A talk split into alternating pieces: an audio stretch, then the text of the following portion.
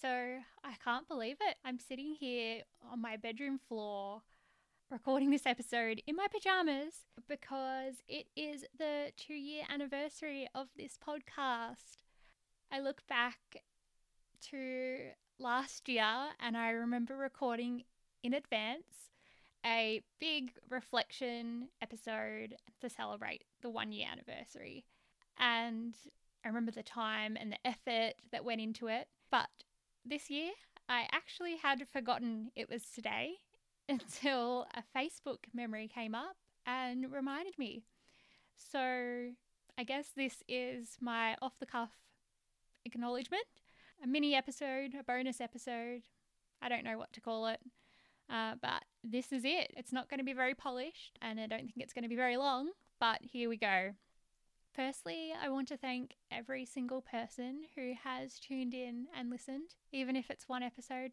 If it's every episode, I'm sure you're sick of my voice by now, but it really means a lot that I've been able to share the guests' journeys and their stories and the lessons they've learned with you. And I, you know, I hope it would make an impact or you've, you know, taken something from at least one of the episodes.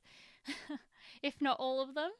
But I wanted to really reflect on, I guess, like where I thought this podcast would go when I first started versus what it's kind of formed into or what it's shaped into naturally.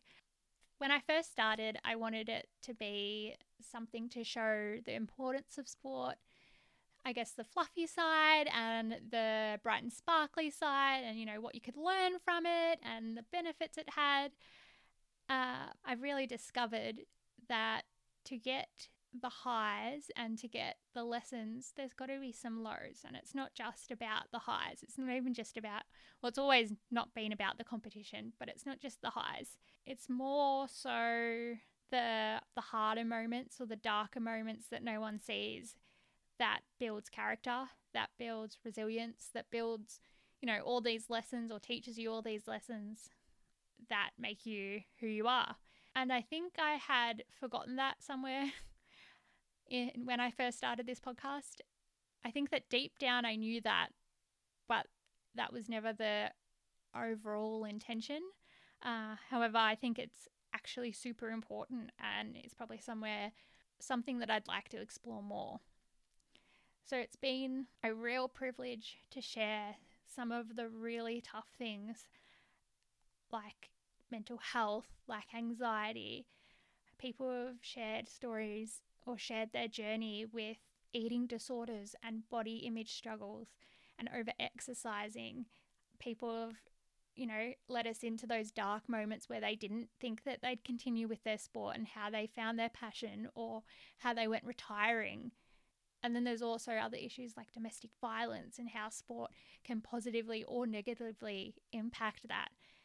And I just feel so grateful to all the guests who have shared their story and their journey and opened up about the not so not so sparkly side of sport and the hard part where people don't really get to see that and they don't get to know about those hard times and after each one of those episodes I get so much feedback about how the guest has opened up about a certain struggle and how it's helped them overcome something or even just feel more heard and seen.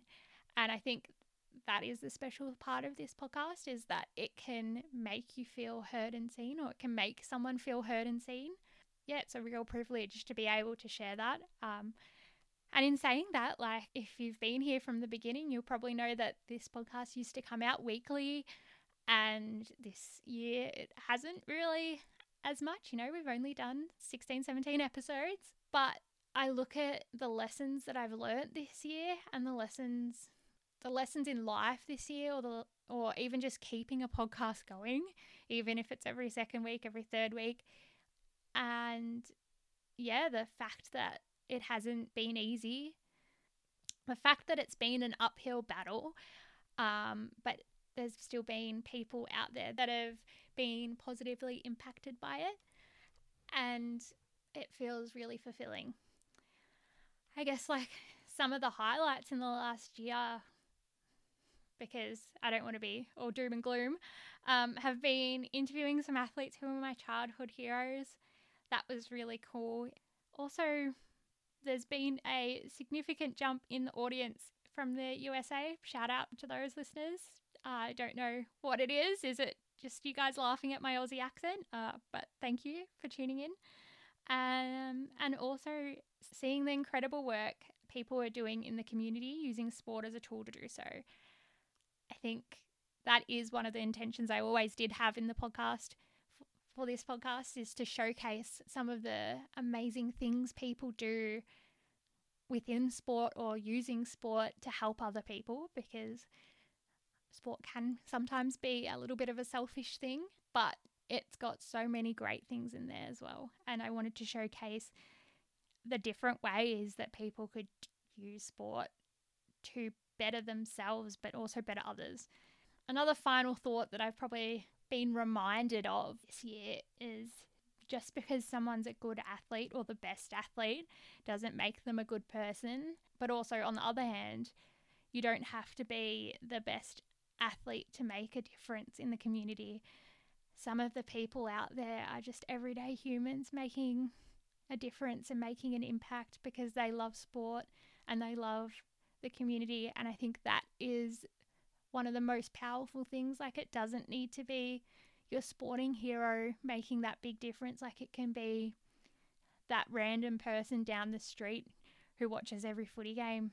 And I think exploring that. So, if you know anyone out there making a significant impact to their community using sport to do so, or in the sporting world, then please do let me know. Like, uh, don't limit it to Olympians or Paralympians or national champions because I want to speak to the everyday person. I want to see what they're doing within their community. And I think that's where some of the special stories are, is the ones that we don't know about and we don't hear about, you know, when the Com Games come up or when the Olympics come up. Of course, there's some incredible journeys there, but I think there's many, many more that we don't hear about, and I want to share them.